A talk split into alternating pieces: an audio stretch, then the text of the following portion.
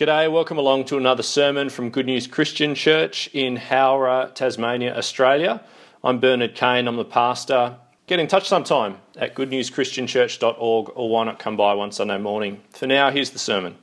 I just have a few um, comments before we pray and uh, focus on 1 Peter. Uh, it's uh, about this man, Wang Mingdao. Um, he was a pastor. He lived in China from 1900 through to 1991, Wang Mingdao. Uh, and he spent 25 years or thereabouts of his life imprisoned by the Chinese government, basically because he refused to toe the line on the officially sanctioned religion in China. Now, why did he refuse? Well, because in Wang Mingdao's view, state religion compromised the gospel. See, it robbed it of its core.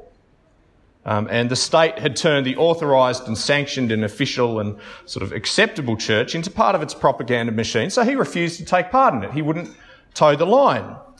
But he felt that he couldn't refuse to speak about Jesus. He had that burden on his heart. Um, in fact, he became a huge name in the house church movement uh, in China in the early half, uh, in the first half of last um, century. And as a result, he spent almost the entire time from 1955 through to 1980 imprisoned. Um, there was a sad moment where they managed to convince Wang Mingdao to recant, um, so to cave in, to go back on his convictions. Uh, he went back on his views, much to his later regret and shame. Um, but uh, in a sense, I don't want to be too hard on him um, because they had also imprisoned his wife, you see, and her health was declining and, and they thought failing at the time. And so he recanted, and um, they let him go. They let them go free uh, once he'd signed a, a recantation. Uh, but Wang Mingdao couldn't live like that. He felt like he was a Peter, you know, Peter betraying his Lord three times before the cock crowed. That kind of, he felt he was a Peter. He felt he'd betrayed his Lord, and he couldn't. Some say he had a mental breakdown under his regret. Anyway, back to prison he went because they found him yet again outside the sanctioned church, back preaching about Jesus, back at it yet again, according to his conscience. And uh, Ravi Zacharias, he tells this story about Wang Mingdao's prison years, 1955 to 1980, about uh, his morning routine in prison, in prison because of Jesus. Wang Mingdao said every day in prison, he woke up, and sang the hymn by the hymn writer Fanny Crosby. All the way my Saviour leads me. What have I to ask beside? Can I doubt his tender mercy, who through life has been my guide? Heavenly peace, divinest comfort, here by faith in him to dwell. For I know, whatever befall me, Jesus doeth all things well. That was his song every morning. And uh, Zacharias, uh, Ravi Zacharias says, um, at, first the guards tried to silence him. Uh, when they weren't able to succeed, they resignedly put up with his singing. Gradually, as the years went by, they would gather near the opening to his cell to listen as he sang of God's faithfulness to him. And eventually they began to ask him to sing to them and to teach them the words of the song. Uh, now, friends, um, I don't know about you. I hear those stories. Oh, I, I aspire, and I, I'm sure you do too, to the kind of spiritual vitality and energy and um, courage that would even dare to thrive and grow and emerge all the stronger from a prison in adversity, in the dark there. And I wonder to myself, do I have it?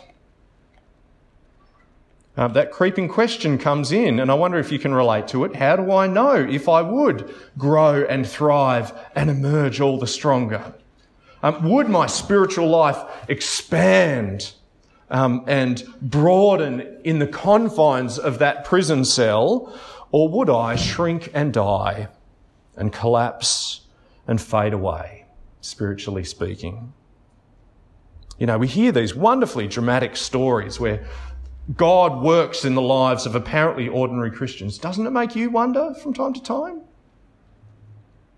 And I think, friends, that's the natural kind of question to be asking as we return this week to 1 Peter, uh, the second half of chapter 1, chapter 1 to, into chapter 2. Why is that? Well, um, as we began to see last week, to whom did Peter write? Peter wrote to, chapter 1, verse 1, to God's elect. Yes, but what were their circumstances?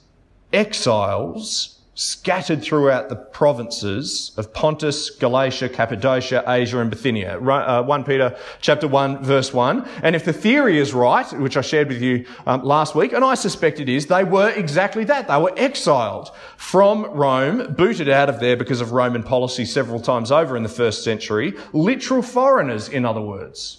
Um, homeless in a sense, or at least having to make their home in a very foreign place indeed, hated, no doubt, as unwelcome immigrants uh, in these new regions where Rome had resettled them Pontus, Galatia, Cappadocia, Asia, and Bithynia. And yet, loved, Peter reassures them. Uh, chapter 1, as we saw. Homeward bound in view of the return of Christ. Peter reminds them, Why? For they have found in Christ faith in a father who guarantees their future. Do you remember last week? Romans, uh, sorry, 1 Peter, I don't know why I keep saying Romans. 1 Peter chapter 1, uh, 1 to 12, as we saw last week. So we pondered this question could 1 Peter be God's letter, essentially, to the refugee, revealing the heart of our God in the gospel of the Lord Jesus Christ to those who are shut out of life? Uh, cut off from love and hidden away at the fringes of the then world. That was last week. Well, this week, Peter goes a step further. How will you, out there, uh, Pontus, Galatia, Cappadocia, Asia, Bithynia, how will you not just survive, but thrive in your spiritual life out there at the fringes of the world? Um, Peter doesn't just want these scattered Christians it seems to me, to limp across the line, uh, to, to cling on as long as they can until the tank runs empty and then they're snuffed out, and that's it. No, I want you to run, I want you to shine, I want you to sing. I think that's more the tenor of this week's passage. So as we track our way across today's passage, I think it, it starts uh, kind of with their pre-Christian, uh, describes their former lives in ignorance, a spiritual lifelessness. It moves through a Christian new birth. Uh, will they develop from spiritual babies into strong and healthy Christians? And will they finish full of life and breath? As these, uh, what's the image there toward the end of the passage? These living, like heaving stones of faith, founded on the rock that is Christ, this sparkling treasure in, before the eyes of our God. Will they? Will you? Will we, brothers and sisters? I think most of us can't really very readily relate to Wang Mingdao's circumstance. Uh, not particularly, uh, not now at least, but I hope each of us, you see, will find ways to uh, apply spiritual life lessons that could call forth songs from a lonely cell or the praises of God from the scattered people of God, so that even the, the guards would want to learn the words, so that even the natives of those regions would want to call on the name of the very same Lord. Shall we uh, pray as we come to 1 Peter uh, chapter 1 into chapter 2? Let's pray. Our Father God in heaven, we are acutely mindful of your goodness to us in the political and religious stability of our land today. Um, we certainly do not envy, even for a second, the horrendous circumstances under which our brothers and sisters in the Lord have had to live for Christ, both down through history, but even today around the world. Nevertheless, Father, we fear, uh, some of us, some of the time, we fear that our faith becomes lulled into inactivity and immaturity and even hollowness. Not because we don't believe, we do, but we recognize, oh God, that we have it so easy. So may we learn from your word now, please, how to really live for Christ, more than just barely living, how to thrive in Christ. Whether the times be sunny and bright, or dark and threatening indeed.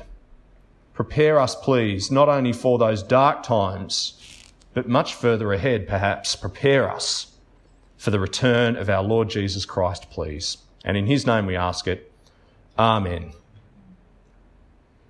So, how might you lead a spiritual life of vitality that comes from nowhere to somewhere uh, to glory, from death to birth to a life that is beautiful in the estimation of our God and Saviour, the Lord Jesus Christ. Um, I make out three movements in this passage, as I said, um, from death to new life, from birth to strength, and then from starting out to singing loudly death to new life, birth to strength, and from starting out to singing loudly. Uh, these three lessons from life in a hard place to life right where we are now. And the first call, this movement from, from death to life, is a call for these Christians in those circumstances to leave their past in the past. Leave it behind. Let it go.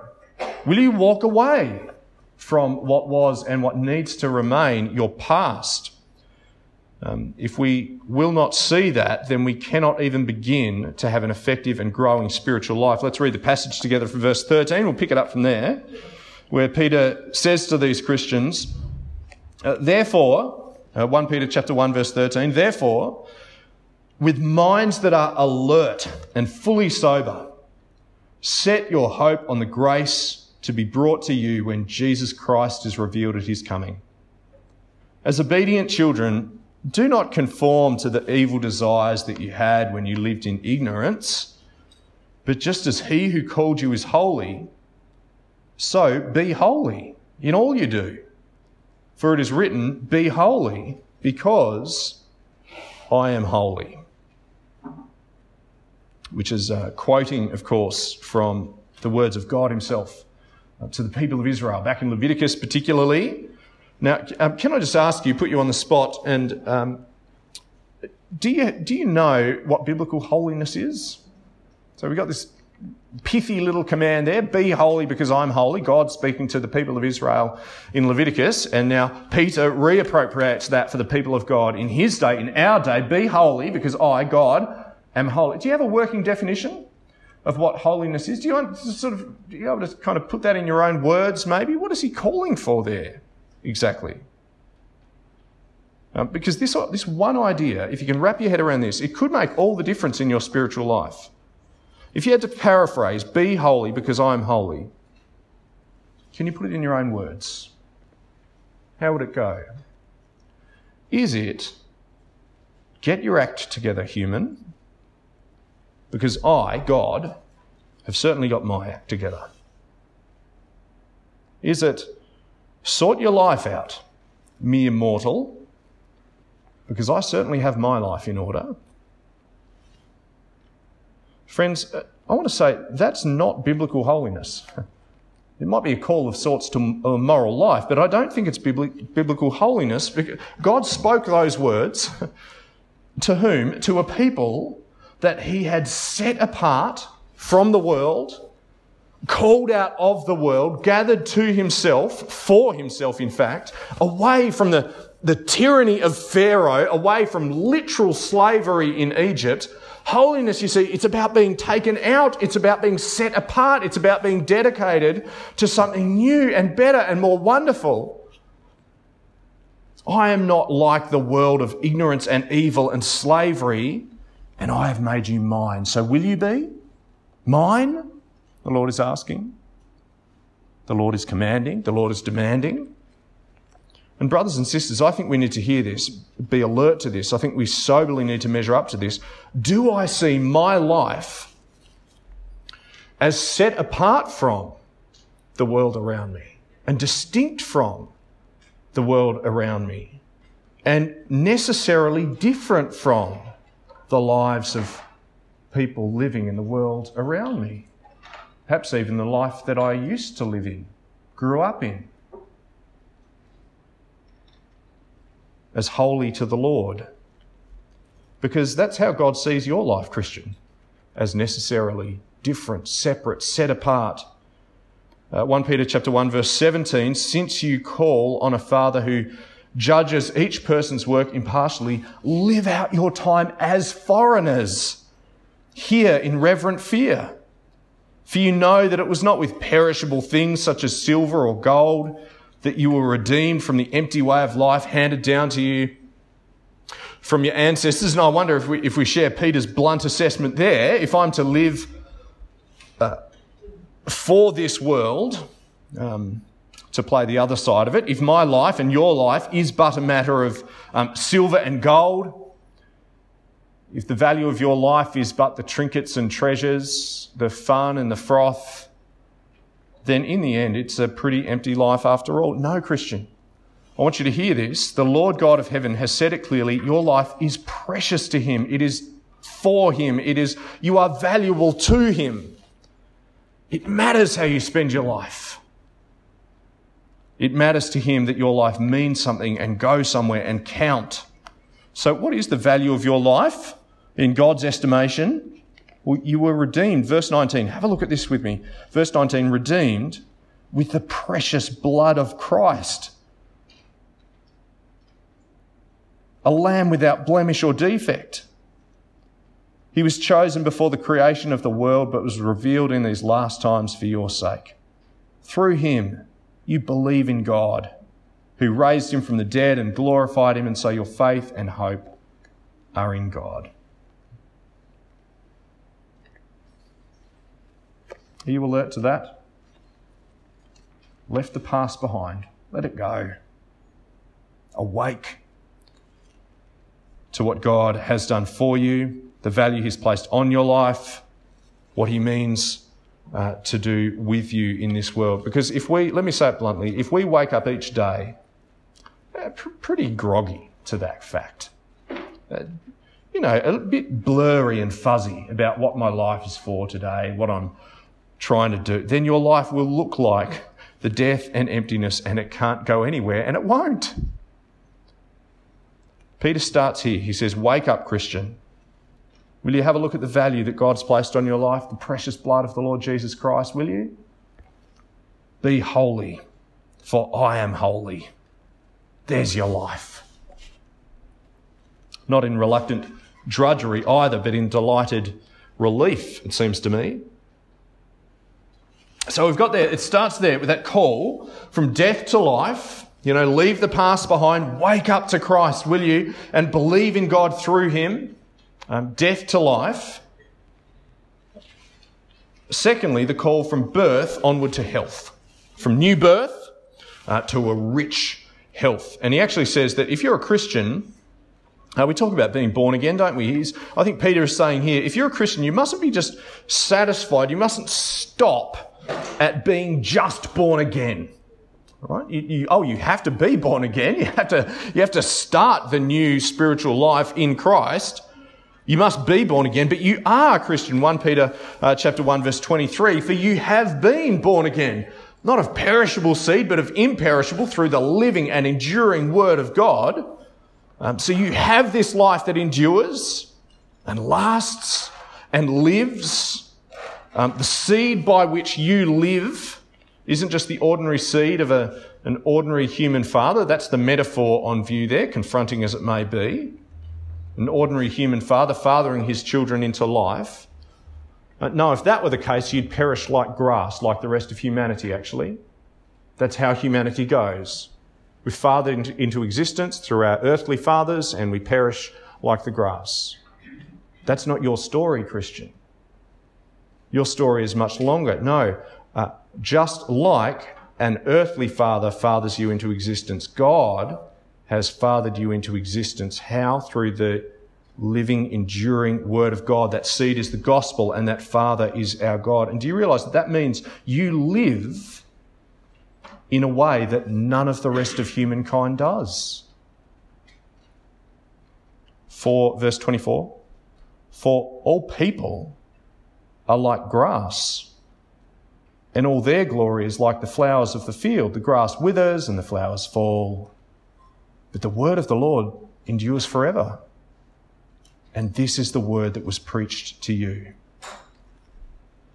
Which means we now live, really live, in a dying world. That's Peter's assessment, isn't it? Christ lived, and so you live.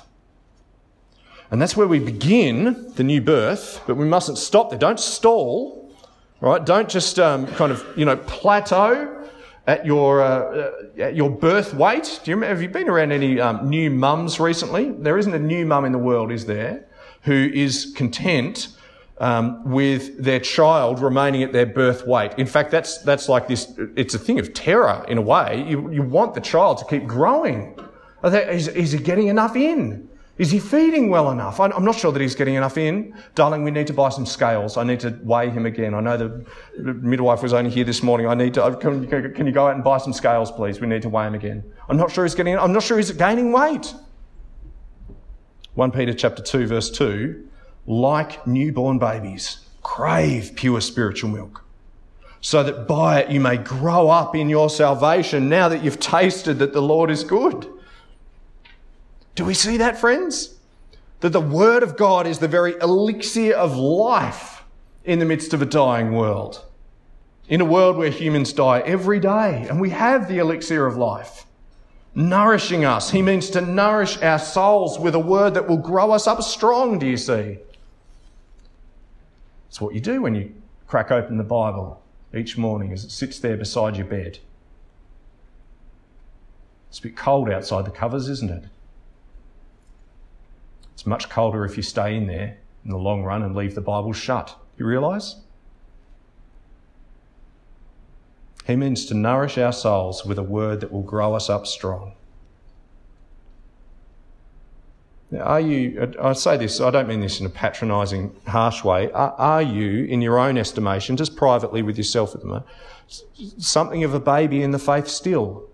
Oh, you've got the new birth. You know you're born again. You've got the gospel. You're clear on that. But contrary to your years, out of keeping with your years, still a bit of a baby in the faith. Well, you know what to do, don't you?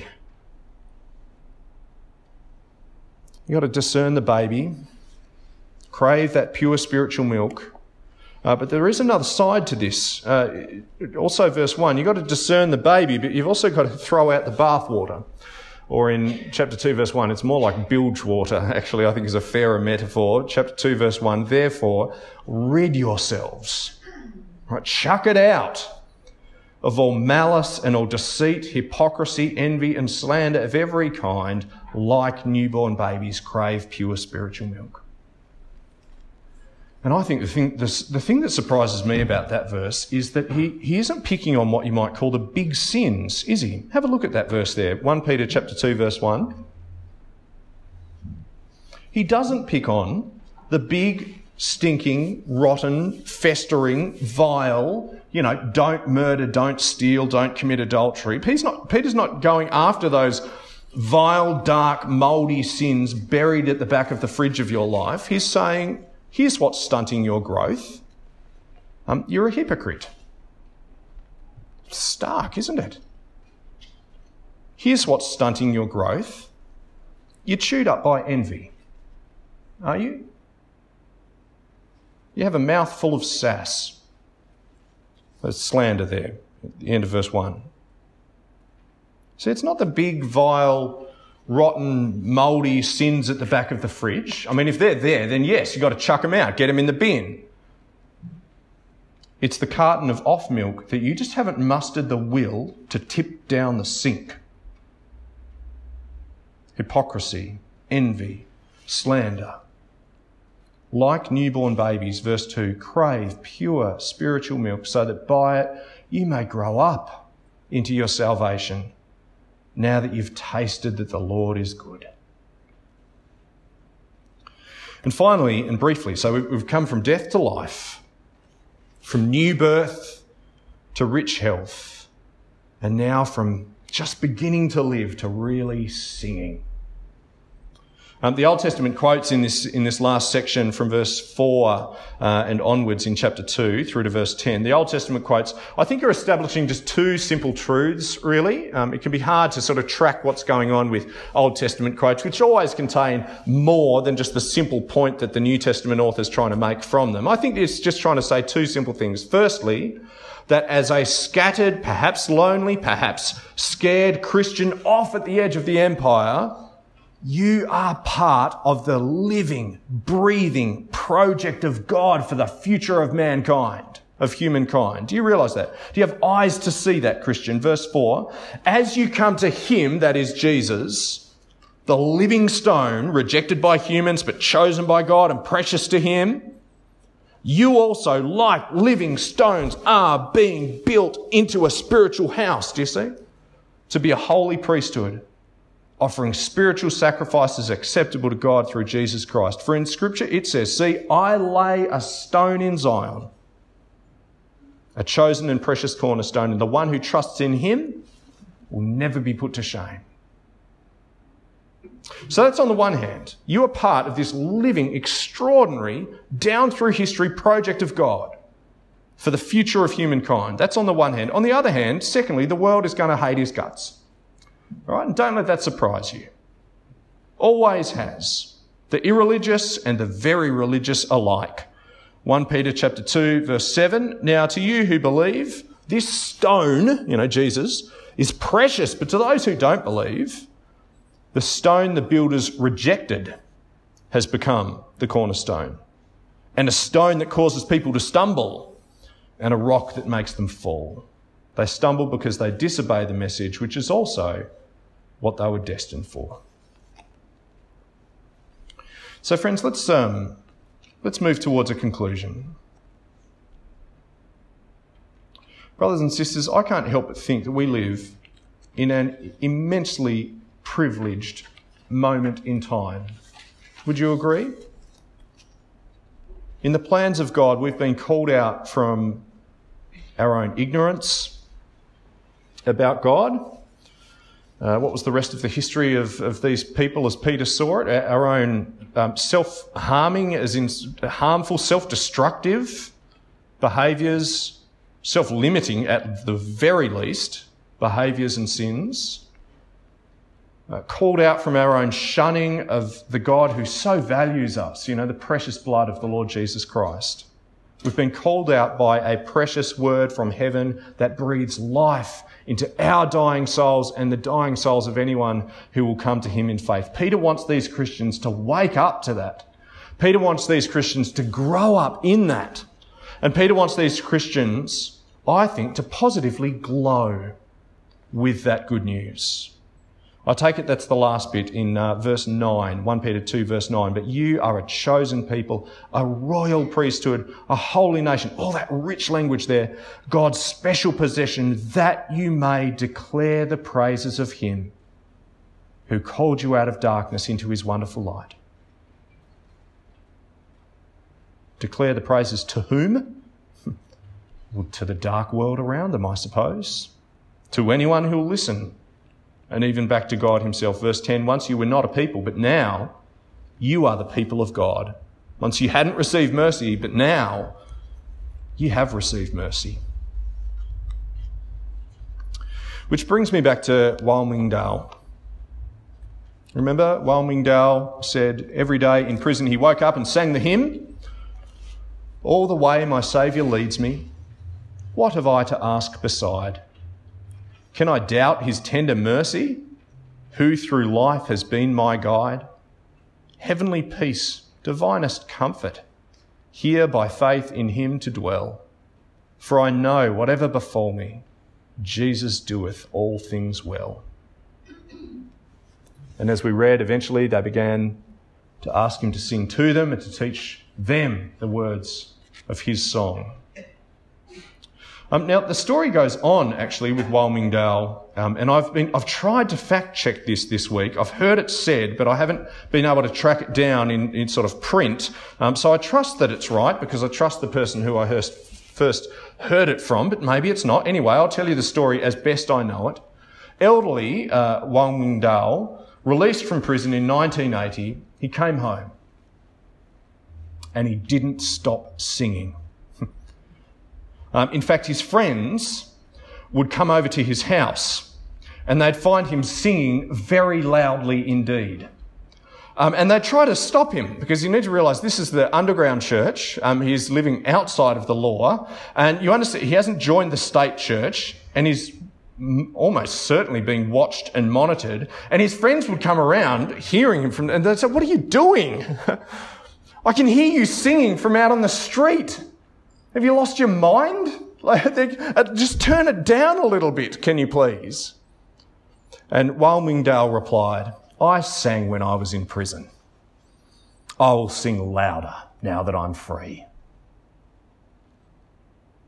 But you are a chosen people a royal priesthood, a holy nation, God's special possession, that you may declare the praises of him who called you out of darkness into his wonderful light. Let's pray together.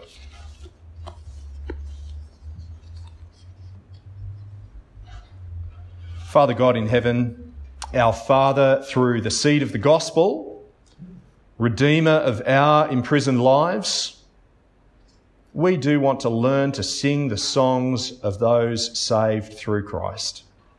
Not just with our voices, but with irrepressible hearts, that we might be heard by people who, like us, need to find life, and that they might find life as they hear us declaring the praises of our God. Father, may we wake up to Jesus more and more.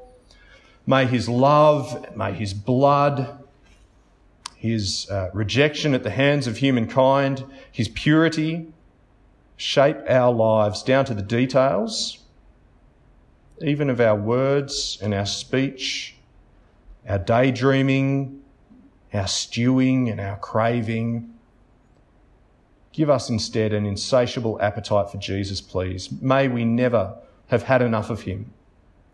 Finally, God, we thank you for heroes of the faith in dark days gone by, whose, yes, flawed faith, yet lights the way for us in the good days right now.